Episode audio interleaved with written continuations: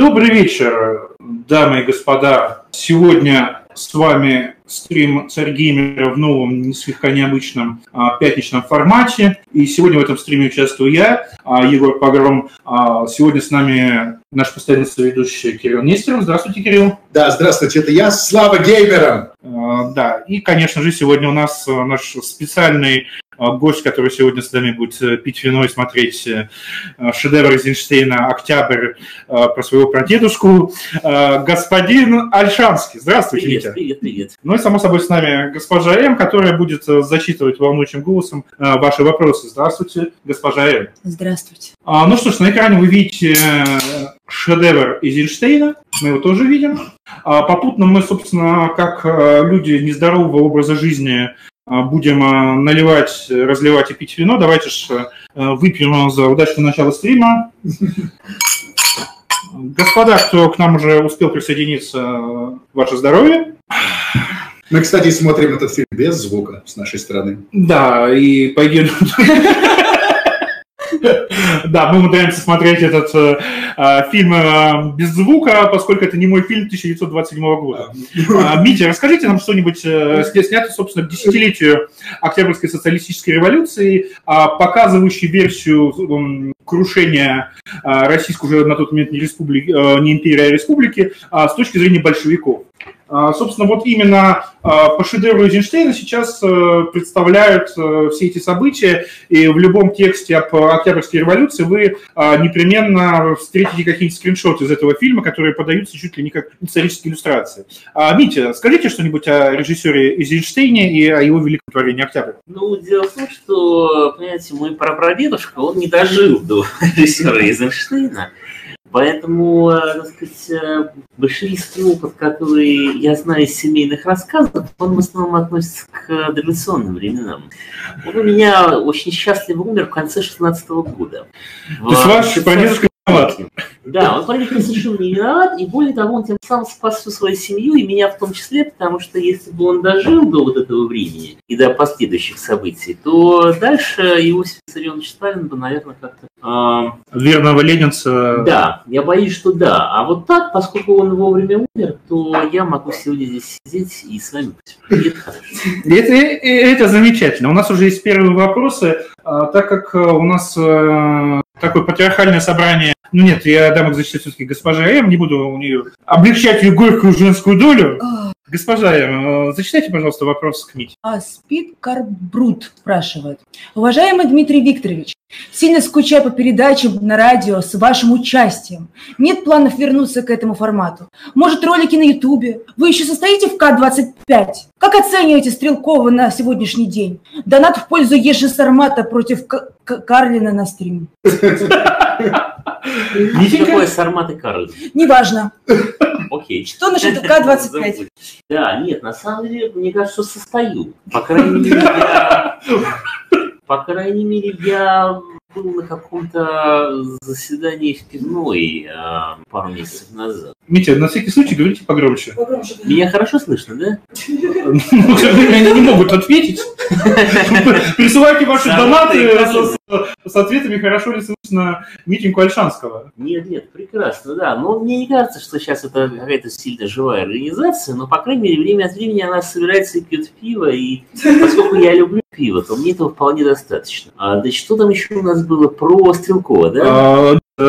Нет планов вернуться к формату передач на радио. Человек скучает по вам на радио. Я несколько лет вел недельный радиоэфир, я очень это люблю, но просто сейчас нет такого радио, куда звали, и где бы это было, и так далее, и тому подобное. Но я думаю, что, может быть, оно еще возникнет, такое бывает. И что-то там еще он говорил. Про Стрелкова.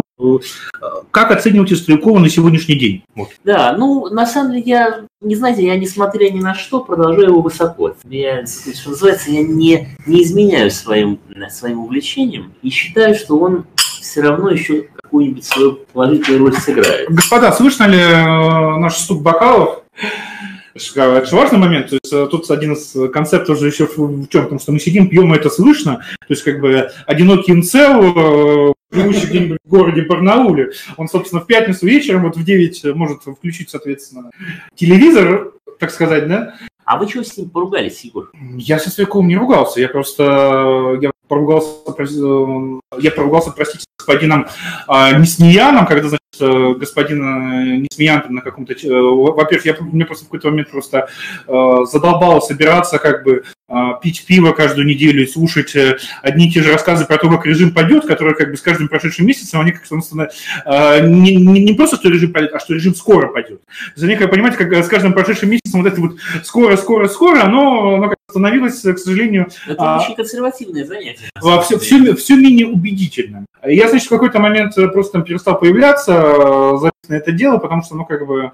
Потом пришел через полгода, неприятно поразился тому, что за эти полгода, что не был на заседаниях комитета 25 любителей пива, там, собственно, не изменилось вообще ничего, то есть, собственно, как будто пропустил всего лишь неделю, да?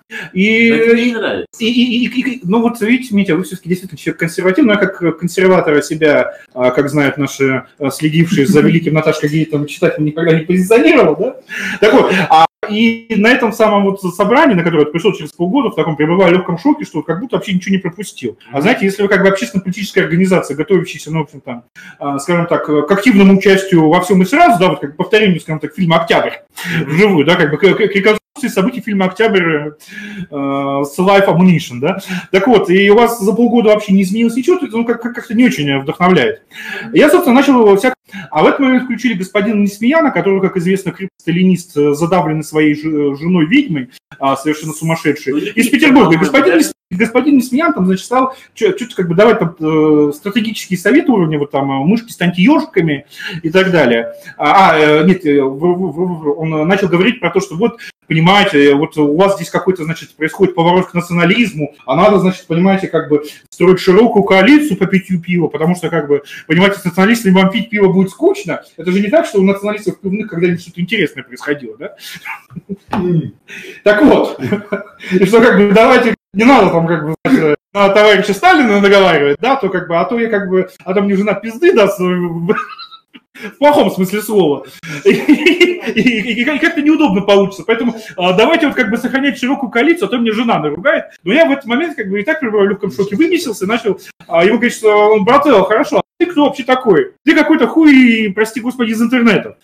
Сколько у тебя трафика? Сколько ты активистов привел? Ты понимаешь, что вообще все, что как бы более-менее живое, начиная там от интервью Стрелкова в западной прессе и заканчивая там какой-то графикой, активностью и так далее, это все как бы вот это вот наши люди, националисты. Где твои отряды подземных сталинистов, ленинистов, анонистов, которые там, значит, то есть, прости, как бы одна твоя жена за боевой отряд боевых коммунистов не считается. Вас должно хотя бы человек быть 10, да, как бы. Но вы даже свингер-клуб такого размера не смогли построить. И при этом, как бы, что-то там пытаетесь выговаривать. Ну, вообще, как бы, господин Стрелков пытался это, ну, как-то сгладить, после чего, как бы, говорит, что господин Стрелков, ну, вот хорошо, вы там говорите, там надо сохранять там широкую коалицию, как бы, да, то пиво с националистами пить будет скучно, а зачем? То есть, ну, вот, как бы, вот, да, вот, мы националисты, мы сделали то-то и то-то, хорошо, а вот что для вас, как бы, сделали подземные коммунисты, да, как бы, со своими БДСМ-жёнами, ну, вот, хорошо, как вот в левую колоночку список того, что мы для движухи сделали, в правую. Ну, и, в общем, как бы, после этого, там, господин Стрелков,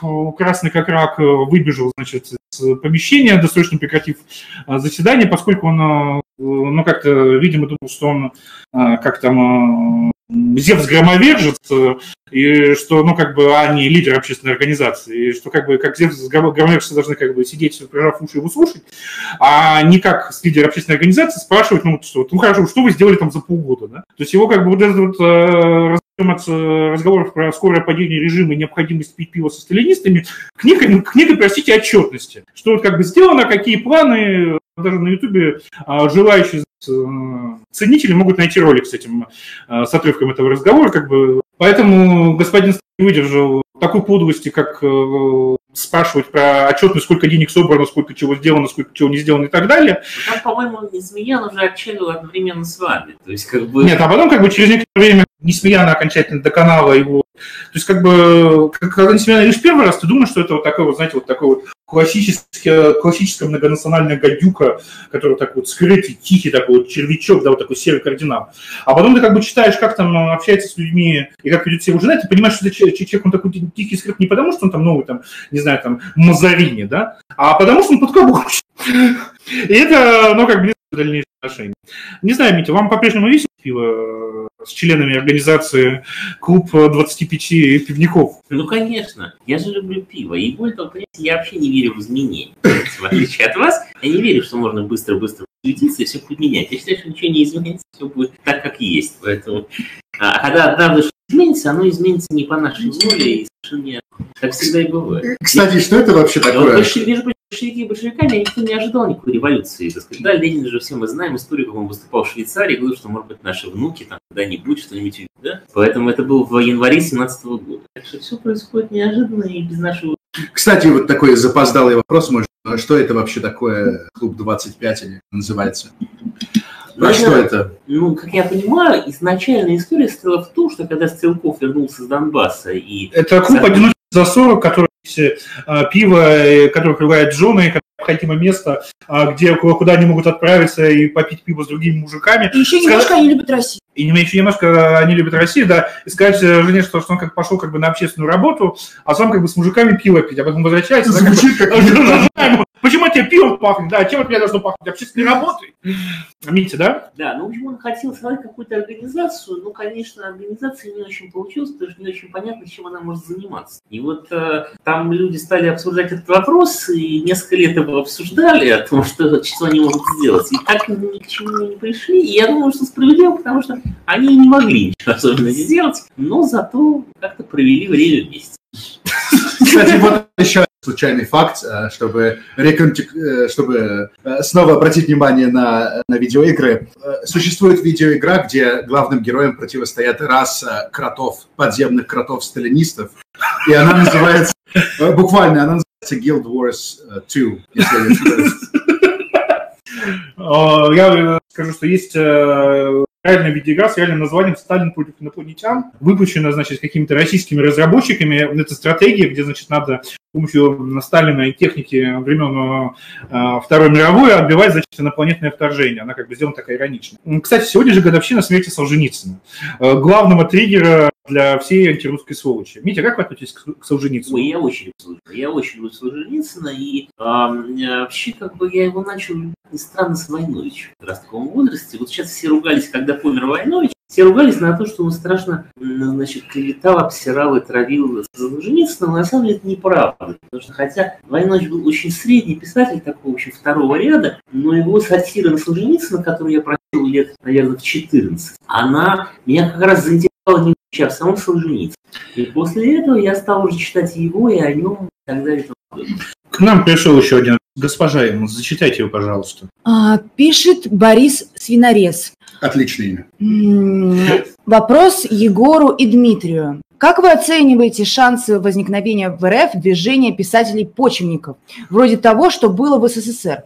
И в целом движение респектабельной русской интеллигенции по аналогу с ВООПИК и раннего общества «Память». Почему в СССР было, а сейчас даже этого нет? Митя, скажите нам, когда же в РФ возникнет движение писателей-почвенников, которые будут ездить там на курорты Северного Кавказа и воспевать красоту Грозного, а также его почву? Нет, почему же? Я бы хотел. Я как раз почвенник. И... Что же вам мешает съесть? У вас... Да. Нет, общество «Память», да, нет. Конечно, было хорошо, но я думаю, мы сейчас живем в другом тренде, в том смысле, что мы в замороженной ситуации живем, а тогда оно все размораживало. Поэтому все это возникало. Если начнет что-то размораживать в России, то я уверен, что мы увидим и почвенников, и свинорезов. Все будет хорошо, да? А в целом, вот ожидаете ли вы появления вот этого движения респектабельной интеллигенции, то есть которая там будет не стоять по стойке смирно перед Владом, крушителем стариков, а хотя бы отвечать, хотя бы как Шевчук, что ты кто такой? Ну, я Юра. Нет, но у нас одна интеллигенция, которая не стоит по стойке смирно перед Владом, уже есть, но зачем она нужна нам? Ну, как бы, если вы от «Газпрома», то вы стоите перед Владом по стойке смирно, даже если вы делаете вид, что вы не стоите перед Владом по стойке. А мне кажется, что как раз вот по-другому. Вы получаете финансирование от «Газпрома» и плюете за это в «Газпром», а «Газпром» все равно сейчас. Да, кстати, это тоже моя точка. Выпьем же за много «Газпрома». Да-да. БДСМ как холдов. Да-да-да. Ну, просто начата нам нужна та интеллигенция, которая сейчас не стоит по стойке смирно перед Владом. Она у нас уже есть, и она, мне кажется, ну, потому что праздник? Ну, там, я думаю, все-таки уважаемый Борис Свинорез имел в виду русскую интеллигенцию, потому что, да, как бы... Я не очень. Наверное, он как-то, может быть, освободить место Арту, нет? То есть, видите, у вас все-таки про что нас на коленях спросил. То есть не рассказывают на стриме, что мы будем делать с разными интересными социальными стратами. Я просто не знаю, какую большую биографию Геринга, и всю неделю ее читал. У меня так настроение сложилось, впечатлением от этой книги. Сейчас, подождите, я чуть-чуть... Да, вот мы просто понизим чувствительность микрофона. Пускай вы будете слышать, как работает наш волшебный кондиционер, зато и речь обрываться не будет. Так вот, Дмитрий, продолжайте. Вы хотели что-то процитировать из Германа Геринга? Нет, товарищ майор. Я антифашист, но тем не менее. Как-то говорят, писал же какой-то человек на каком-то сайте «Спутника программ», значит, текст о том, что, конечно, в будущем национальная революция будет происходить под лозунгами антифашизма. То есть добрые русские люди соберутся и скажут, что мы антифашисты. А вот, знаете, вот там разные кавказцы, там Че-слова и Же-слова, это все фашисты. И, значит, с криками «Давай фашизм», как деды в 45-м, там пойдут, значит, жечь сначала, значит, там рынки, потом, там, значит, в президент-отель, там, значит, ликвидационная команда антифашистов, да, в черных антифашистских рубашках, там, с красно-черными повязками антифашистскими. Ну что, просто антифашистов от фашистов. И антифашистскими фашистами. Специальными антифашистскими факелами для организации специального антифашистского погрома. То есть потому что вы как думаете, фашисты гнездятся, пора громить. Посмотрите, на какой рынок не знаешь, фашисты. Маршрутки водят фашисты. Радио, понимаете, включишь, а там на деньги «Газпром» фашисты выступают. И главный редактор у них фашист такой, знаете, весь такой волосатый, да, к бедным, значит, нашим невинным деревенским девочкам Рябцевым пристает и делает там то, что уводит их, как эсэсовцы-крестьянок в 42-м. Поэтому, конечно, как бы давно в России не хватает настоящего антифашистского движения вот против всего этого фашизма и многого другого фашизма. Поэтому и движение, которое, собственно, и называло, и которое, собственно, придерживалось бы антифашистских традиций наших дедов, и вот, собственно, называлось бы «Память». В честь, собственно, того, что мы помним о том, как наши деды. В честь предыдущего антифашистского движения. Давайте же выпьем, господа, за антифашистские движения. У нас есть вопрос? Да, еще есть. Пишет быдло интеллектуал. Сегодня просто какой-то удивительно хуёвый звук. К тому же еще и лагает по скриптам. Слава геймерам. Геймерам слава. Ура! Это у нас просто уже есть внутренний мем Power Gamer, да? То есть это вот люди, которые раньше там White Power, там, знаете, называли там разные, нехорошие делали. Я думаю, сказать, что я играл как игру один раз в жизни, она называлась Диггер. И там ездил такое, были какие-то ряды яиц, по-моему. Там... Видите, говорите правильно, не Диггер, а Копатель. Окей. В общем, он ел какие-то, прорывал какие-то ходы, я помню. Это еще до этого была игра «Ну, погоди». Был такой... советская игра. Да, это советская игра, в которую с нами играет Российская Федерация, как бы вот... «Ну, погоди». Все, уже как бы лет 10, как в этой игре живем. Волк кого-то ловил, и я помню, что самое главное там было то, что там по фольклору советских школьников, если ты набирал какое-то несбыточное количество очков в этой игре, там начало происходить что-то невероятное и фантастическое. Там показывали какой-то суперзападный мультфильм в этой игре, или что в этом роде. Городская легенда. Все это было, естественно, неправда, никто эти очки никогда не набирал. Но с большим волнением, конечно, играли.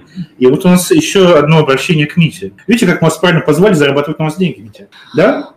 Пишет максимум ёба.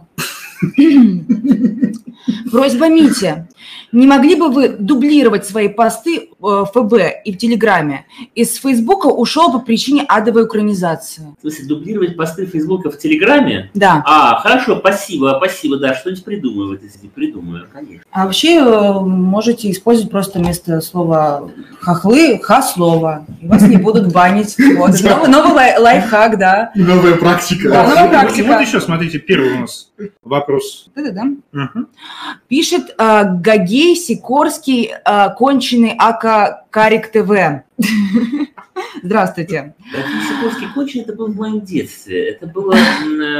Это же были квачи. Вы знаете про квачи, нет? Нет. Это была такая группа «Тайм-аут» в начале 90-х годов, которая называлась «Квачи». И вот они вели программу, и одного из них, кажется, звали. Так вот... Вопрос, пишет, в общем, на жителя Барнаула завели дело об экстремизме за шутку во ВКонтакте про часы патриарха. Ну и ссылка на... Скажите что-нибудь про часы патриарха. Вы же слышали про недавний скандал с Софрина, с вечным заводиком? Ну, не скандал, точнее. Кстати, так не прочитал. А? Патриарх очень печальный, конечно. Какая изящная православная фраза. Я помню... А вы хотели бы веселого патриарха? Ну, конечно, по крайней мере, не такого, как перед. Значит, я однажды разговаривал с одним священником, настоятелем московским, и как-то мы заговорили про патриарха, и он сказал, что, это, конечно, все Боржия и эпоха Возрождения, да, имея в виду, понятно что, да, и это чисто, видите, типаж из антикатолической пропаганды. Карикатуры на католических кардиналов таких, знаете, прогрессивной европейской прессе прошлого, да, тогда еще не было Папы Франциска, а все было так довольно сурово, так сказать, да, они такие. И, конечно... То есть вы хотите сказать, что наш патриарх, как и предыдущий Папа Римский, тоже служил в Киеве? Он служил, я думаю, что он служил в другой организации, К-слово, да? К-слово, Г-слово и П-слово. Да, К-слово, да. Комитет по обеспечению добра, да? Да, он очень католический в каком смысле. Он очень интересуется скапливанием материальных ценностей и мирской властью. Да? Ускорением капитализма. Правильно, и вообще православный патриарх все-таки должен болеть и работать с документами. То есть он молится за нас, а его нет особенно тогда, а он везде есть, и это довольно грубо. Там просто, кто не знает, есть такой Софрина, главная, собственно, православная организация, да-да. По выпуску с господином Пархаем во главе, который такой классический красный директор-коммунист. Существует всего одно его интервью, я его посмотрел, это нечто невероятное, потому что он там, например, говорит «церковники». То есть это слово из советской религиозной литературы. То есть, говорит, сидит чувак, который обеспечивает свечами, всю Россию церковными. На этом заработал все деньги. И говорит, не священники, да, а говорит, церковники. То есть, штампы с советской религиозной пропаганды. Так его сейчас сместили. Да, потому что ФСБ отжимает даже свечную фабрику патриарха. Представляете, православный, что творится? Кризис. Есть чудесные видео с этим Маркаевым, где ему исполняется 75 лет, и все поздравляют, к нам приехал, так сказать, да, Иван Иванович, дорогой, это совершенно... Как будто это все снял Звягинцев в качестве такой дурной пародии, да? Саму себя. Да, абсолютно, жуть, конечно. Я, насколько я помню, фото, с его с какие-то 70-80-летия. Вы смотрите, Керенский. Ну, конечно, это один из моих любимых моментов, поднимается Керенский. Наши дорогие юные зрители, смотрите, как я его тогда изображал. А фильм снят в 1927 году, то есть к 10-летию Октябрьской революции, то есть прошло всего 10 лет, и например, типажи трудящихся в фильме, они, собственно, как в отличие от более поздних любых постановок, это, собственно, они более-менее похожи на тех, кто был, трудящихся. Керенского, это, собственно, имперские элиты, они, понятно, изображали самым отвратительным образом. Но, посмотрите, собственно, при советской власти показывали... Имперская, это уже не имперская, это я уже не помню, кто там из персонала с Керенским стоит, но, собственно, руководство молодой Российской Республики. Я думаю, что это последнее временное правительство имеется в виду, 18-го года. Но просто русские сволочи, да? Глазами советских друзей. У меня юбилейный фильм, такая официально массовая версия событий для широкого зрителя. Потому что Эйзенштейн, конечно же, абсолютно гений, и это смотришь со странной смесью восхищения и отвращения. И, соответственно, то есть это военная пропаганда, но насколько талантливо сделано. Это такой советский триумф воли, на самом деле. Ну да, Леонид Эйзенштейн. Эйзенштейн был русским? Он был прибалтийским дворянином. Не, серьезно, из дворянской семьи. Очень интересно, как сложилась бы судьба всех этих действительно великих ранних советских людей, типа Эйзенштейна, если бы не было советской власти. Да? Они бы все равно состоялись, да? Да. Но они бы состоялись гораздо лучше. Я думаю, что без советской власти у нас не было бы домов, никто бы их не строил, не было бы электричества, мы все просто жили бы в зарослях, репейника. Не было бы поездов, не было бы кораблей. Да дорог бы не было, зачем? У нас еще один, кажется, вопрос. Да, пишет смерть анальным коммунистам. Егор, Скажите, почему вы считаете, что щавель – это якорный момент? Я не буду произносить это слово, чтобы не ошибиться с ударением. Я не знаю, почему я так считаю и что имеется в виду. Поэтому, к сожалению, я могу ответить на ваш вопрос, если вы его конкретизируете. Да, я тоже не понял. Никто не понял, поэтому… Митя, расскажите, что было хорошего в Октябрьской революции, раз мы по ней смотрим? Ведь было что-то хорошее. Ох, нет, ничего, должен честно сказать, ничего не было. Но в одно время были в ЖЖ и ФБ такие зажигательные посты про дедушку, которые… Нет, и правильно вас всех, значит… Нет, дело в том, что… Да, про друга Ленина. Знаете, что хорошее было? Хорошее, наверное, что-то было для людей этого времени. То есть это очень сложно понять сейчас. И более того, это сложно понять уже было, там, сказать, поколению, которое было молодое, не знаю, там, 40 лет назад, 50 лет назад. Это уже было непонятно совершенно. Но я думаю, что для людей, которые родились в 19 веке, в конце 19 века, и восприняли как невероятную новость весь этот материализм, позитивизм, марксизм, атеизм, да, для них это была какая-то религия, понимаете, гражданская религия. Да? И они, конечно, это все, всю жизнь, я имею в виду культурных, да, культурных людей. Да? Ну, культурных марксистов. Бежит матрос, стреляет на ходу, это как бы, так сказать, другая песня. Да? Ну вот тогдашняя интеллигенция все-таки, она ведь была, и она что-то в этом видела. Понимаете? Господа, угощайтесь закуской. Я сейчас отправлюсь в поиски очередной бутылки пива. Сейчас приду. Да, господин Нестеров у нас... Вопреки своему голосу, значит, немецкого Оверста, он все-таки вот решил, хотя как раз папа поэтому. Пишет академик Казахдавов. У нас был чеченострелов, прибалтарецев, а сейчас Казахдавов. Академик при этом, да. Естественно. Каковы будут шаги РНГ по отвоевыванию Южной Сибири и русского Туркестана, да. Митя, вот вы как давний поклонник писателя Лимонова, да, который предпринимал конкретные шаги по возвращению Южной Сибири, она же называется какими-то странными людьми зачем-то Северным Казахстаном, я не знаю зачем, какой же это Северный Казахстан. А, кстати, в Казахстане спутники программы заблокированы, там даже, я помню, выходила какая-то публикация, когда, значит, на какой-то очередной текст спутника программа о том, что нет, конечно, никакого Северного Казахстана, там, значит, добавили ответ Аксакал. То есть вот буквально у человека было официальное название Аксакал. То есть Аксакал, значит, отвечает русским фашистам со спутником программы, и там, значит, какой-то Калтанай-Малтанай был, я не очень понял, но не важно. Я, кстати, видел какой-то такой среднеазиатский этнонационалистический клон спутника и погрома, который называется там Орда что-то. Очень, очень забавно. Так вот, Митя, как давний поклонник писателя Лимонова, который предпринял конкретные шаги по возвращению Южной Сибири, что надо сделать, чтобы РНГ вернула все-таки Южную Сибирь и, конечно же, Туркестан? Слушайте, может быть, пока, к сожалению, никакого РНГ-то у нас нету, да, но надежда, может быть, на то, что, может быть, там после того, как помрет Нурсултан Абишевич, да, так вот, Нурсултан Абишевич, да, он же не вечный все-таки, да? Там будет просто Украина дальше. Лет 80 уже, да? Ну вот если там будет Украина, то, может быть, как-то это сподобит кого-то когда-то что-то сделать, да? И к нам что-нибудь отвалится, было бы хорошо. С другой стороны, если он там проживет до 95 лет, как такие все самые говноеды обычно живут, то там уже через 15 лет. Понимаете, Кирилл, да? Он же король лир, в том смысле, что у него там одни дочки, да? У него как бы нету очевидного преемника. У него есть дочки и какие-то мутные мужья этих дочек, которых периодически сажают навсегда с отрезанием языка, вырыванием глаз, там, и ушей и так далее. Вот. То есть там непонятно, кто будет, да, и что будет. Поэтому, может быть, там какие-нибудь исламисты десантируются внезапно. Сейчас, казалось бы, это светская страна, но... Наверное, он на латиницу переходит. Это просто русофобский бред, ничего больше. Хорошо, какие у нас планы на Туркестан? Туркестан, это имеется в виду что? Русский Туркестан. Вы не знаете, что такое русский Туркестан? Вы скажите про Туркестан. Ныне это зачем-то называется Средней и Центральной Азией. Семиречье... уже как бы не нынешний не Казахстан, или в смысле Южный Казахстан. Средняя и Центральная Азия, Митя. Самое проклятое место в мире после Африки. Может, туда уже не надо, нет?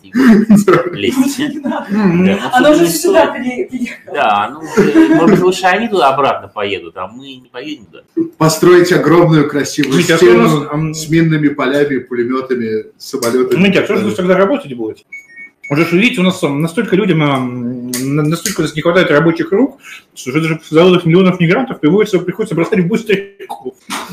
С прекрасными передачами по федеральному телевидению, что в 60 лет молодость только начинается. Боюсь, что это не стариков надо бросать в бой, а надо по миллиону рублей снять с каждого человека, да, за эти 5-6-7, да, на самом деле все это порядок. Ну, по миллиону...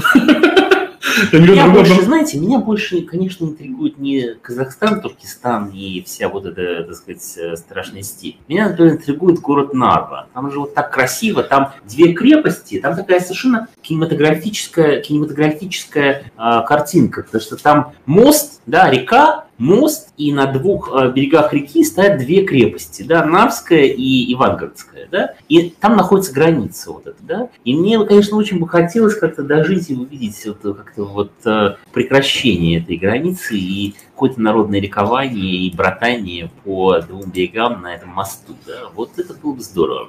Хотя за этим, возможно, ведь и ядерная война, тоже не исключено, но что делать? Ну да, я просто прям представляю, как Трамп говорит, как бы, господа, ревель пал, седлайте коней.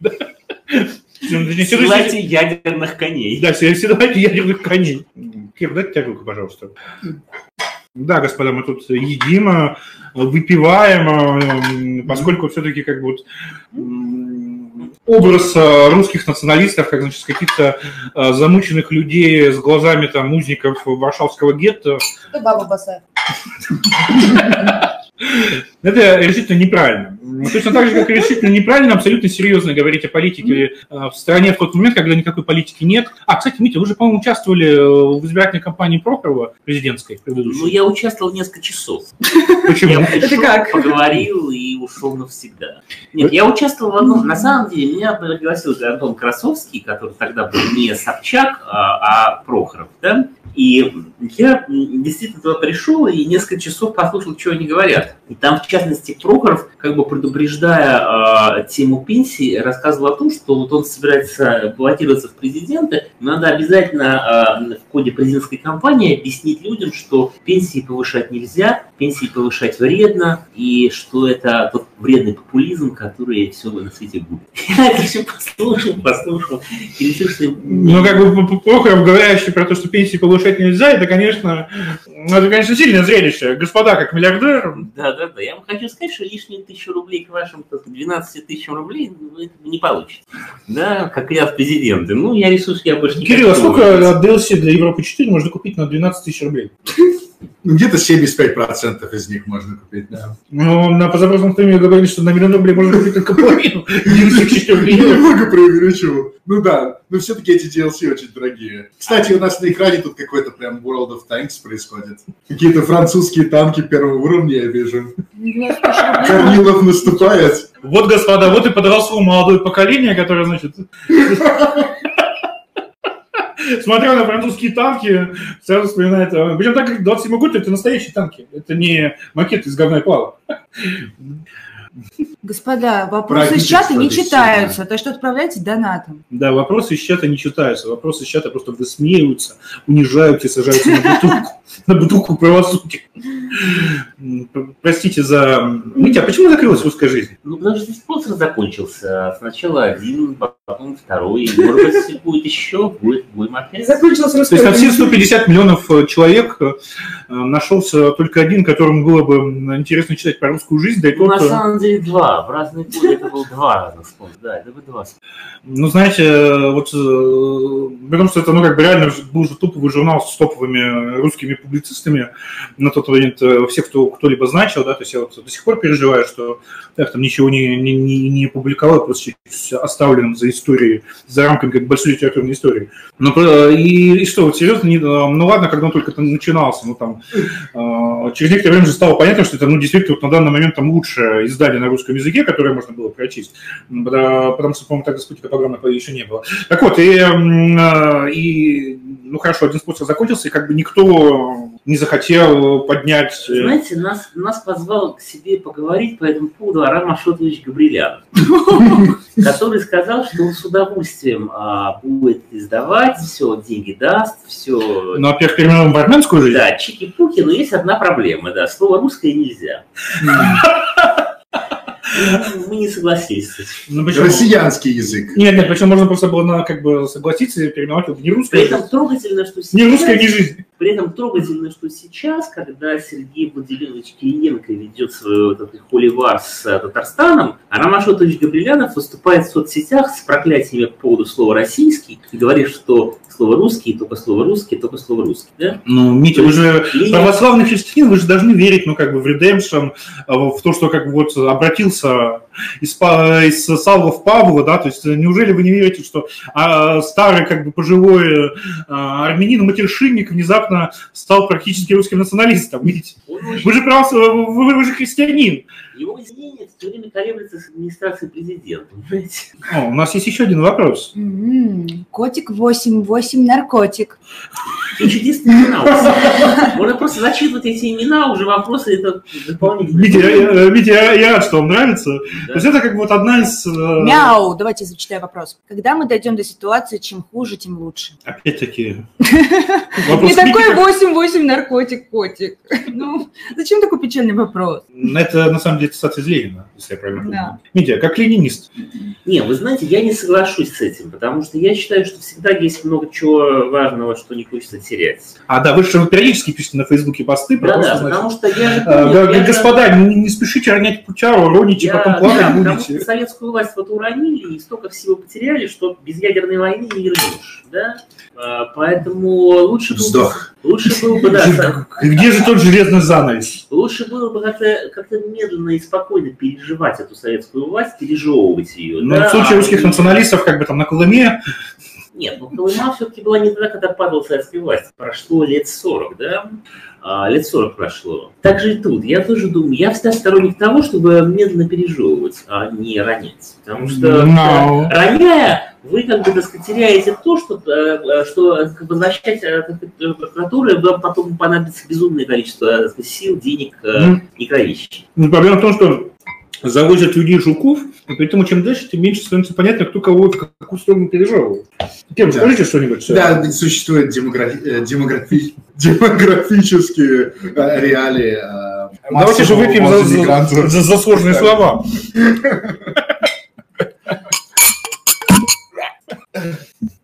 Просто рождаемость в Средней Азии, она очень высокая. Рождаемость в России, она не очень высокая, особенно в русских регионах. Поэтому существует такое определенное ограничение по времени, которое вот над нами висит совершенно... То есть вы имеете в виду, что здесь будет халифат? Ну, не халифат, а такой великий Узбекистан, скорее всего. Господа, поставьте микрофон поближе к Мите, потому что вопрос опять к нему.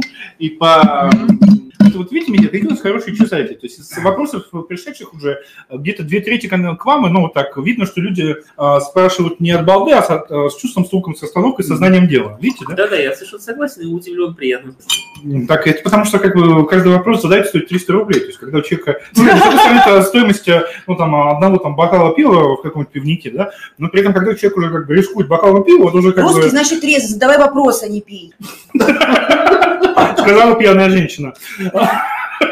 Так вот, когда все-таки человек вот бокал пива, то есть ему же вот эти вот там безумные, там, полностью исчезает жанр безумных звонков на радио, когда там какие-то бабушки, дедушки... Так, я как-то раз был на одной радиостанции, там, значит, после моего плавного спича про кавказцев, значит, позвонил, значит, какой-то дагестанец, начав свою фразу с «Скажите ему, что он нищак!» Знаете, Кирилл, на самом деле, о демографии, это же интересная тема, да, сейчас потом только перейдем, да, потому что ведь на самом деле демографический бум, который сейчас есть у мусульман, да, в частности у арабов, вот арабская весна, там все вот это вот, да, много молодежи, безработицы. Митя, откройте, пожалуйста, даме бутылку. Да, значит... дама зачитает пока вопрос. Сейчас, давайте я вот... Разговор. Да, сейчас буквально договорю. Вот такой примерно демографический бум был в начале 20 века в русской деревне. Да? И я, значит, думаю, что это имеет большое отношение к русской революции, то, что скапливалось огромное количество как бы лишнего молодого населения, у которого не было достаточно земли, денег, собственности, имущества и так далее. Да? И когда эти люди были вооружены, вот к вопросу о революции, да, их вооружили, да, на Первой мировой войне. И дальше, когда все стало разваливаться, вот они сыграли свою роль. Да? Но господа, интересно, что... Секунду, сейчас будет технический вопрос, я выключу звук, чтобы не было слышно. Вот так вот, ничего не... Нет, вот все, пошел звук, да, дальше. У нас был технический вопрос. К чему я веду? Я веду к тому, что ИГИЛ в каком-то смысле стал как бы большевиками 2. Да, у них даже некоторые лозунги очень похожи. Да, очень похожи. Но что-то, на мой взгляд, не срабатывает, что срабатывало в 17 году. То есть у исламистов что-то же не получается, что получалось у левых, да? Потому что, как бы, мне кажется, что у них не получается то, что они не могут нас ничем, понимаете, захватить. Они не могут нас, понимаете, воодушевить своими идеями. Нет, да? ну это понятно. То есть с культурной или с военной точки зрения, я не думаю, что какие-то там центральные азиаты представляют опасность. Да, но просто они размножаются очень быстро, и да, границы у нас открыты. Да, но следующее поколение же не будет размножаться. А вот как раз пришел вопрос про письки. Сейчас, одну секунду. Пришел вопрос про письки, прям со словом письки. Сейчас, давайте, хоть 3 минуты. Я думаю, что размножение без культурной гегемонии, без возможности культурной гегемонии, да? Это довольно бессмысленно. Но вот в Африке же тоже много народу, и что? Да? Ну, а что, если они будут получать гражданство и голосовать на выборах потом за неправильные партии? И еще сильнее повернуть страну в направлении какого-то такого, не знаю даже, как эта идеология называется, какой-то такой евразоидный центризм Владимира Путина, что-то такое. Нет, я согласен с вами, но я все-таки надеюсь, что до тех пор, пока это не произошло, еще есть какое-то время, и мы за это время что-то сможем сделать в традициях тех, кого мы называем антифашистами. Ну, это совершенно правильно. Это совершенно правильно, но просто я хочу обратить внимание, что время, конечно, есть, но это там лет 25, где-то так приблизительно. Время не бесконечное все-таки, и рано или поздно оно кончится. А вы думаете, на Западе сейчас, в Европе, это происходит или нет? Да, происходит. Особенно в Америке, но в меньшей степени в Европе, да. Ну, это не точка зрения, это, по-моему, просто такая реальность статистики, что у них тоже происходит демографическое замещение. Просто вот, например, Константин Крылов, он не верит в это, да, он настолько очарован, как он называет это, белыми богами, что он считает, что они не могут, понимаете, рухнуть от этого, да, он считает, что они все равно, так сказать, как бы используют это к своей вящей выгоде, да, но я не уверен. В чате сообщают: за Митью двор, стреляя в упор. Что ж, у нас госпожа Эмма отошла в патриархальной традиции на кухню, поэтому давайте я наконец зачитаю вопрос про письки. Рассерженный россиянин. У меня уже 5 дней не стоит писька. Я начинаю видеть всюду агентов Газдепа, фашизма и Гитлера. Нужны ли россиянам письки? Может, их нужно по нашей старой доброй советской традиции письки выдавать по талонам? Ваше мнение, Митя? Таблетки. Какие? Ну как? Какие? Нужно вести здоровый образ жизни. И тогда вам еще больше повысит пенсионный возраст до 100 лет. Я еще перед сном читала цитаты Черномырдина, и там вот как раз очень часто он поднимал вопрос того, что стоит то, но не то, что надо. Вечно в России стоит не то, что надо. Вот. Почему-то тема у него постоянно сквозит, что там что-то не то стоит у него, или не стоит. Нет, у него очень хороший, он выдался очень хороший будущий слоган для «Спутника» и «Погрома». Я просто считаю, что это надо вот сделать новым тегуайном журнала. Это великая фраза. Те, кто выживут, сами потом будут смеяться. У Черномырдина невероятно стильная могила. В отличие от Ельцина, у которого тошнотворная могила, невозможно смотреть без содрогания. Который сделал, кстати, скульптор Фрагулян, который сейчас вот поминал уже Булата на Садовом кольце и так ему подобное, Бродского на Садовом кольце. А вот у Черномырдина там же на Молодеющем кладбище такая эстетская могила в традициях модерна неорусского. Очень хорошая. Это косвенно нам показывает, что Черномырдин был не так плохо, как Ельцин. Интересно, какая у Немцова могила? А у Немцова уже мост есть. Вы видели этот параноидальный пост о том, что над мостом Немцова снижается вертолет? Да. Но мы потом же видели видео. Это прям, это как-то безумно. А вы видео видели потом? Это больничка, да. А вы видели видео с вертолетом, который продался? Так он же об этом и говорит, да. Да, конечно. Я думаю, что они специально делают. Это безумный пост. Это безумие. Я не в контексте, о чем речь. В общем, на Немцов мост, как теперь это называется, где собираются... Нет, надо начать сначала. Был такой еврейский мальчик, Немцов. Я в курсе, да. Его убили на мосту, и он... И там приносят туда им фанаты цветы ежедневно, да, как бы, и там стоят, даже охраняют эти цветы многие активисты. И засняли, что перед подлетом к Кремлю вертолет замедляется над этим мостом с цветами и раздувает все цветы, то есть, ну, как бы, вот. Разносит. Это реально задокументировано. То есть, видео есть, как вертолет на тематике режима. То есть, сначала можно было подумать, что параноидальные вот эти вот... Пока вертолет летает, все это видишь. Они хабратов собирают, но каждый зависает. То есть у меня реально, мне мурашки по коже побежали, когда это увидела. Мнения разделились на тех, кто стал говорить, что, ну, понимаете, там человек надо садиться, и он, значит, замедляется не специально, и тех, кто, как я считаю, что, конечно, там Крылова Путяра отдал приказ, как бы, делать гадость. Делать, скорее всего, внутренняя культура. Я думаю, да, внутренняя культура, я тоже... Ну, не знаю, я демшиза, презирайте меня. Егора, на самом деле, для Путяра это Немцов такой человек. А что? Мы не можем говорить. Спасибо, я понял. Я какая-то N-слово. Пьяная женщина. Зачитай, пожалуйста, вопрос к Митеньке. Грогнальд Драмп. Митя, почему вы тогда давно уволили с работы бедного Дмитрия Евгеньевича Галковского? Покайтесь перед русским народом. Охотно каюсь, я был неправ, это чистая правда. И все? Ну, тут, я думаю, нечего прибавить, я был неправ.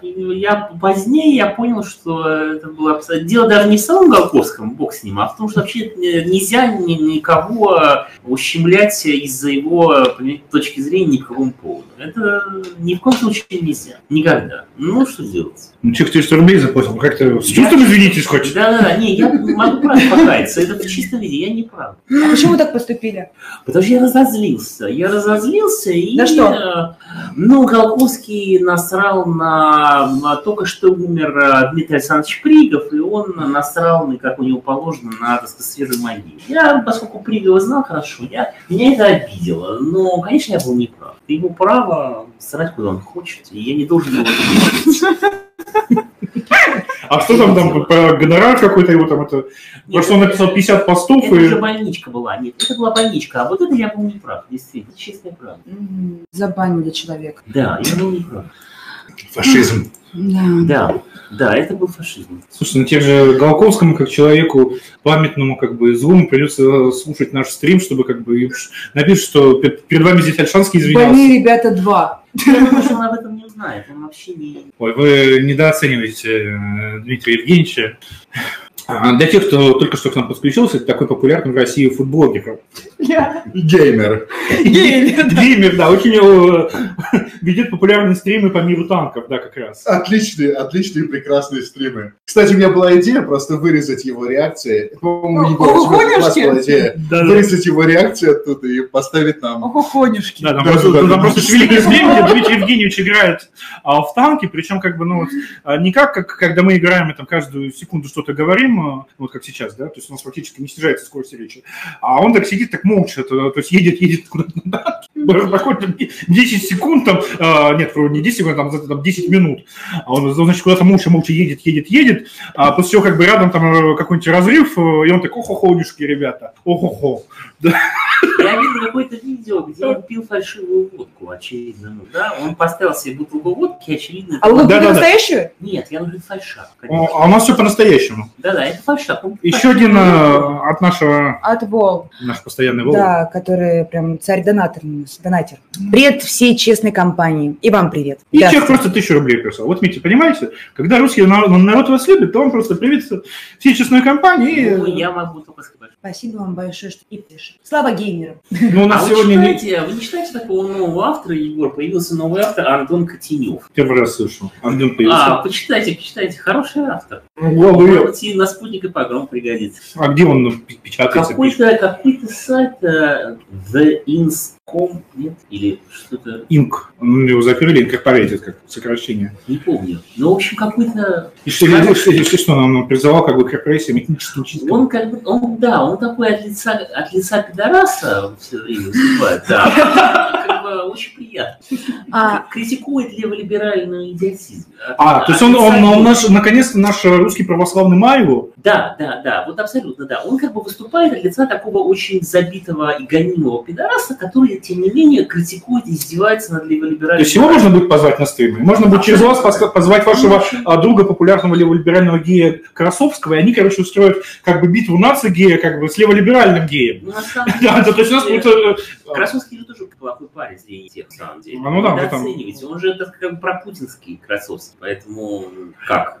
Никак. То есть даже пидорас у нас в стране государственники, да? Да. Более того... Едут меня советская власть, и хорошо! Да, я хочу сказать, государственные геи! Да, по поводу Красовского хочу сказать, что я совершенно уверен, что вообще история ЛГБТ в России к чему придет. Я вот просто уверен, что пройдет лет, не знаю, 15-20, будет союз геев России, который будет выступать вместе с Валентиной Терешковой, понимаете, вот на Кобзон, вот. И будет выступать Красовский, как представитель Союза геев. И будет говорить, что мы решили... выделить, да, да. Медали в целях отражения... Завятие за чечку. В целях отражения геополитических угроз со стороны... Анальная блокада. Да, со стороны, понимаете, проклятого духовного Запада мы геи поддерживаем выдвижение Ивана Ивановича на 8-й срок, да, и так далее, и так далее. Да? Это будет ровно так, вот именно так все решится, понимаете? Это и будет в нашей стране, значит, этот самый, как называется, был в Сан-Франциско, боже меня забыл. Харви Милк. Да, это и будет русский Харви Милк на съезде Единой России. То есть наш Харви Милк будет в Единой России. Митя, но это же Российская Федерация, то есть это должен быть Харви Милкян. Или Милканашвили. Да, на самом деле, Красовский муж. Он вам и Милкян, и Милкин. Красашвили. Да. Хотя он вообще-то провел детство на Западной Украине. Красовский. Слушайте, даже как бы... То есть папы там на Западную, папы Западной Украины, пидорасы Западной Украины. То есть, ну, я не удивлюсь, если когда как бы Российская Федерация закончится, то выяснится, что и Путин был в Западной Украине-то, порубок-то нашли подо Львову. Насчет попов, кстати, интересно, что... Ну, вот это же Лазарь, митрополит Лазарь, который же митрополит, собственно, крымский, могу сейчас, там крымская митрополия, еще какая-то, он же реально Западной Украины. Я вам расскажу более интересно. С кучей государственных украинских наград, значит, его, за укрепление украинских государственных... Крымской церкви, ну, официально был, да, все это время. Я напомню, до сих пор крымскую епархию не передали, да, в московскую патриархию. Она так и остается украинской. То есть московская патриархия не признала возвращение Крыма России. Это очень интересно. То есть московская патриархия поддерживает, как бы сказать, санкции западные вместе с Сбербанком и так далее, и так далее. Да? Значит, но что интереснее, на самом деле в советское время, в позднее брежневское время, именно Западная Украина была кузницей духовенства для всей России. То есть 90% священников, которые выпускались, как бы сказать, в разные епархии России. Есть стакан? В Брежневском Советском Союзе, да, в Брежневском Советском Союзе, именно внутрь России, в глубинную Россию, они все были оттуда. То есть вы приезжаете, допустим, у меня такое было, вы приезжаете в какие-то маленькие городки русские, допустим, в Костромскую область, и видите там таких довольно пожилых дедушек, которые все из Тернополя, Ривно, Ивано-Франкивска, Львива и так далее. И вот они там настоятели, да, то есть это главная кузница. Очень проклятый список мест. Очень проклятый. Да, но это интересно, что они именно по всей России, понимаете? То есть это как бы была... Кузница нашей духовности, Западной Украины. Потому что там оставалось же, там никого не коллективизировали, не прессировали всерьез и так далее. Господин, зачитайте вопрос. Да-да-да. Пишет гусиная пупырка на левом соске Нестерова. Здравствуйте. Не видите, вы можете подойти и посмотреть, это правда, это мы не придумываем. Господа, как конденсировать макроконверсию в кавычках и в широком смысле со среднеазиатов? Они же неэффективны и бессмысленны для экономики, то есть губительны не в перспективе, а в тактике. Люди, ответственные за их завоз, вообще тютю. Нельзя принять объяснение, что выгодно их завозить на стройку. То есть, что типа экономят на рабочем месте. Но это имеется в виду... Федеральное законодательство, по-моему. Нет, по-моему, это аргумент из той серии, что вот люди говорят, что завозить иммигрантов – это хорошо для развития экономики, но на практике все эти иммигранты с там 88 IQ, они настолько деструктивны для общества, в которое они завозятся, что в долгосрочной перспективе они, наоборот, приведут к уменьшению экономики, и какой-то там дерьмовой левой политики и так далее. На самом деле ответ на этот вопрос заключается в том, что то есть люди просто не очень, у людей просто не очень хорошо получается управлять собой. То есть даже люди с какой-то такой правой экономической идеологией, они на самом деле не очень компетентны. И поэтому вот у нас есть эти think tanks, которые лоббируют за массовый завоз этих отвратительных некомпетентных мигрантов. Вы знаете, мне кажется, что все-таки мигранты разводятся из-за лени и воровства. Потому что дело в том, что если вы хотите нанять квалифицированных работников, то вы должны предоставить им 1, 2, 3, 4, 15.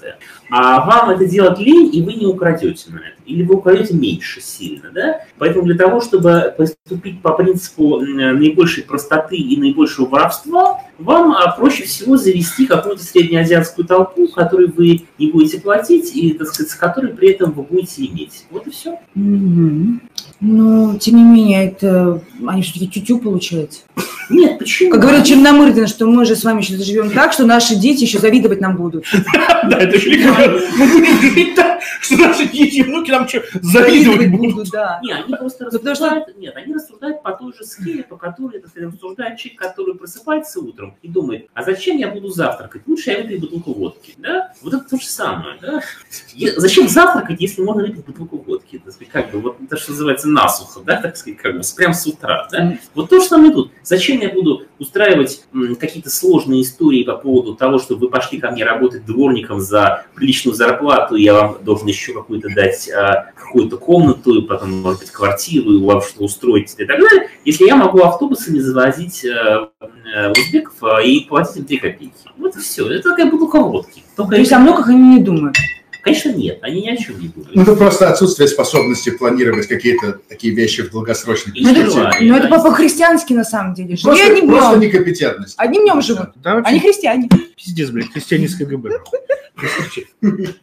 Митя, а как вы оцениваете текущее состояние русской культуры и существует ли русская культура вообще? То есть, ну, вот, из всего, что сейчас наблюдается в РФ и за ее пределами на русском языке, если что-то, что там может там, продолжить там, ряд там, великий антиукраинский писатель Достоевский, великий антиукраинский писатель Бродский и, собственно, вот... Не, на самом деле я уверен, что у нас есть прекрасные поэты, писатели, музыканты, кто угодно. У нас проблема не в этом. У нас проблема в том, что функция трансляции, интерпретации, финансирования и обслуживания этой культуры, она, естественно, занята... Ну, скажем так, фашисты, да? Давайте будем там, как антифашисты, будем называть фашистами. Нарушателями прав человека. Да, нарушателями прав человека, да. Вот это проблема, действительно. А на самом деле, если как бы избавить вот эту ситуацию от этого посреднического элемента, то, конечно, все у нас хорошо. У нас еще один вопрос. Уфимский единорос пансексуал прислал нам вопрос. Что такое пансексуал? Пансексуал – это, насколько я понимаю, это любитель заниматься сексом с польской шляхтой. Вот Антон Катиньо, специалист по таким вещам, он всегда объясняет это все. Кто? Антон Катиньо. Митя, ну... Давайте все-таки не будем превращать наш нас и притом в гей-притом, да? Господи. Но вопрос у него достаточно серьезный. А как будет развиваться судьба Донбасса в следующие 10-20 лет? Ваш прогноз? Да. Добавлю от себя еще как бы в свете пошедших сейчас косяком публикаций в «Новой газете» про то, что, значит, на Донбассе там, значит, в каких-то этих самых застенках там, значит, одна публикация сотни россиян, там другая, что Ростовская область из-за Донбасса превратилась в криминальную дыру. Тут внезапно «Новая газета» озаботилась, и, кстати, Варламов, господин, Адванта, да, проклятый. То есть, и даже Адвант внезапно озаботился, значит, его дорожками на Донбассе. Центральноафриканская газета «Новая газета», да? Да, центральноафриканское, так сказать, издание. Слушайте, я, между прочим, в этом году побывал в Донбассе, да, и хочу сказать, что на самом деле все это не так плохо, на самом деле. Я оптимистично к этому отношусь. Я считаю, что, конечно, несмотря на все печали, которые там есть, все это не будет хорошо. Потому что противостоящая им страна находится в состоянии такой тяжелой психической болезни, которая усугублена как бы садистическими маниакальными состояниями, и такой психопатии и агрессии, что невозможно никакое, понимаете, движение назад. Его не будет. Ну, просто потому что это не склеивается, и этот фарш назад не проворачивается. Поэтому я, после того, как я все это увидел как-то, я своими глазами, я стал спокойнее к этому относиться и перестал панически как-то реагировать, понимаете? То есть, несмотря на то, что Влад очень хочет проиграть украинцам, украинцы, они еще более тупые, чем Влад, и они каким-то образом все равно просрутся. Да, не получается. То есть, на самом деле, в этом смысле, конечно, у нас вообще есть такая добрая традиция в нашей истории, потому что я буквально на днях вспоминал хорошую историю про советско-финскую войну, да. Ведь была прекрасная история, когда Сталин напал на Финляндию и создал советское-финское коммунистическое правительство. И идея Сталина состояла в том, чтобы захватить Финляндию, образовать там советскую власть и пересадить туда это коммунистическое правительство, и, так сказать, создать большую вот эту Финляндию, в которую входил Карельский перешеек, Карелия и так далее, Выборг, и все вплоть до культового интеллигентского поселка Комарова.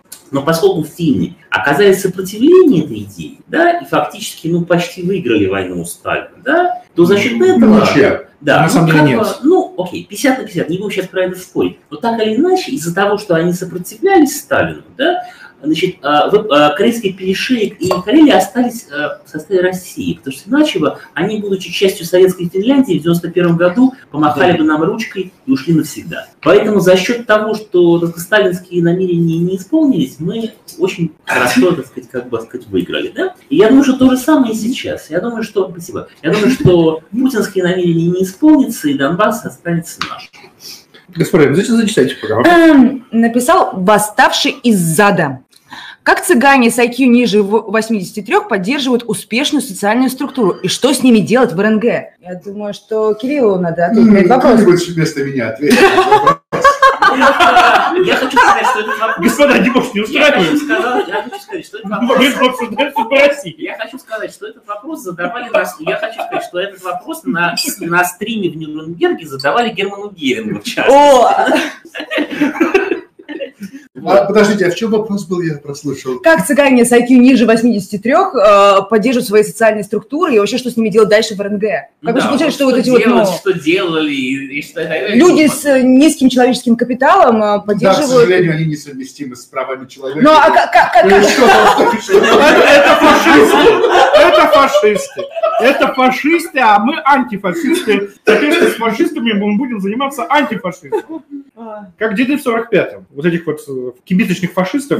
В общем, этот вопрос заблокирован российским законодательством. К сожалению. Нет, но мы всегда можем создать для цыган новую родину в каком-нибудь другом государстве, и потом... Во Львове. Мадагаскаре? Во Львове. То есть будет там во Львове... Львов родина цыган. Королевство Лудомерии и Галиции, как вот как раз предлагал воссоздать, значит, королевство Лудомерии и Галиции, значит, уволен Галковский, посадить туда из Габсбургов, у них же как бы наследники-то настоящие, и вот там как раз как бы в нем как бы сделать цыганскую автономную область, куда, значит, будем, куда отправим Соловьева, там, значит, Проханова, вот этих вот всех как бы наших кумиров. Ну как? Древние свитки говорят о том, что Львовская область – это древняя прародина цыган. Слушай, я хоть не верю. Да, то есть там здесь как бы вот эта цыганская книга, где там сказано, там вот этот храм еще цыганский стоит. Не, ну помимо стена осталась, там как бы вот у них, как это называется, стена гадания, да, то есть как бы пришло как бы у стены погадал ей, и у тебя какой-то бог, у Джованни испуг. Не, ну даже кроме шуток, ну действительно такой средний фенотип украинца, он очень как бы похож на цыганский. У цыган очень интересные могилы. Такие огромные человеческий рост, огромные такие плиты, стоящие вертикально. И на них они в полный рост со всеми своими автомобилями, кольцами, значит, какими-то бронзулетками и всем на свете. Да? Очень красиво. Иногда вот так вот едешь по дороге, и там ты видишь, как стоят вдоль дороги на краю кладбища огромные вот эти цыганские плиты. Да, да, ты думаешь, да, это как раз 83 IQ культура. Так и выглядит приблизительно, да. Да. Я вспомнила эту знаменитую картинку из интернета, где такой стоит, ну, южный тип человека, скажем так, да, вот он такой с кудрявой грудью, и такой у него большой на пол туловища крест золотой. А, ну да. Да, да, вот. Ты балканоид какой-то. Да, вот именно, что-то из этой вот серии. Ну, так что у нас есть еще вопросы? Пока что нет. А вот мы поменялись ролями. Мистер Г. Пока что, но я, на самом деле, все-таки вернулся к разговору про русскую культуру, поскольку Митя в этом вопросе компетентнее нас. Скажите что-нибудь хорошее про текущую русскую культуру. Вот «Монеточка» – это новая русская культура, это, или это всегда же многонациональная дресня? Боюсь, что так. Что дресня? Да. А гречка, которая… А вот я еще не слышала, вы слышали, нет? Ну, это такая Кафка, которую любил один из неореакционеров и консерваторов. Ну, внутренняя шутка, не обращайте внимания. И, то есть, ну хорошо, а вот что вот, то есть, ну, была там современная русская культура группы Коловрат, да, но ее как бы запретили, то ли посадили, то ли выгнали. Ну, вот, что вот показывают как наследников Пушкина, Достоевского и генерала Прибалтарезова? А вот это вот, которая группа Коловрат и все остальное, оно в 2014 году оказалось на украинской стороне. Я не знаю. Я не знаю. По-моему, это вообще куда-то пропали. Да? Куда все это делось вообще? Это же все, этого было много в нулевые годы, да? Потом все исчезло. А куда это все исчезло? Ну, вот все вот эти люди, которые были с рунами, ариями... Они есть и сейчас. Какими-то там... Ну, как бы часть посадили, остальная часть как бы просто подросла. Ну, про это вот с Крыловым говорили. Да, разве на Яндекс.Музыке нет группы Коловрат, кстати? Ну, они, мне кажется, в Азов уже тоже... Да, вот что, как бы все, может, как бы прилично, думаю, мы пользуемся Spotify. Простите, я патриот. Я пользуюсь Яндекс.Музыкой. Ладно, я хочу музыку как-то рекомендовать. Нет, я тоже пользуюсь Яндекс.Музыкой. А я не слушаю музыку. Лучшая музыка – это крики умирающих врагов, их костей. Саундтрек Марка Моргана «Planescape Torment». Господи. Действительно, какой-то у нас уже стрим плавно приходит в дебош. Ну, продолжайте, Кирилл. Мне, кстати... Да, давайте мне Т слово, пожалуйста. Простите, да. Митя, скажите, что я даже так задумчиво. А не ждет ли нас новый взлет цензуры, но уже как бы под лозунгами, так сказать, борьбы с сексизмом, шовинизмом и... А в России? Да, мне кажется, что через некоторое время... Да, я тоже так думаю, но думаю, лет через 5 лет так. Ну вот да, через 5. Потому что все это студенческая культура, и студенты повзрослеют, они станут, пойдут в политику и... Поэтому надо, как в славном 905-м, бить студентов. Бей ЖСУ во искубентах. Кирилл уже тренируется вживую. Бить студентов в шею. Мне кажется, еще минут через 10 нам придется прекратить стрим.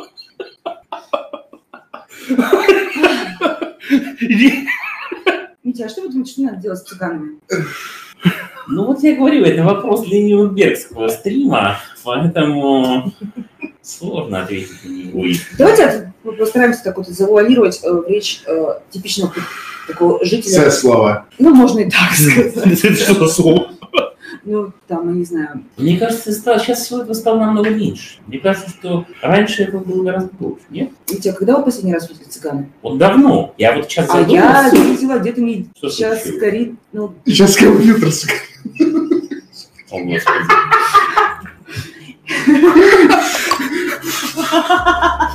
Так, я думаю, нам надо завершать стрим и продолжать общение, как говорится, не под запись.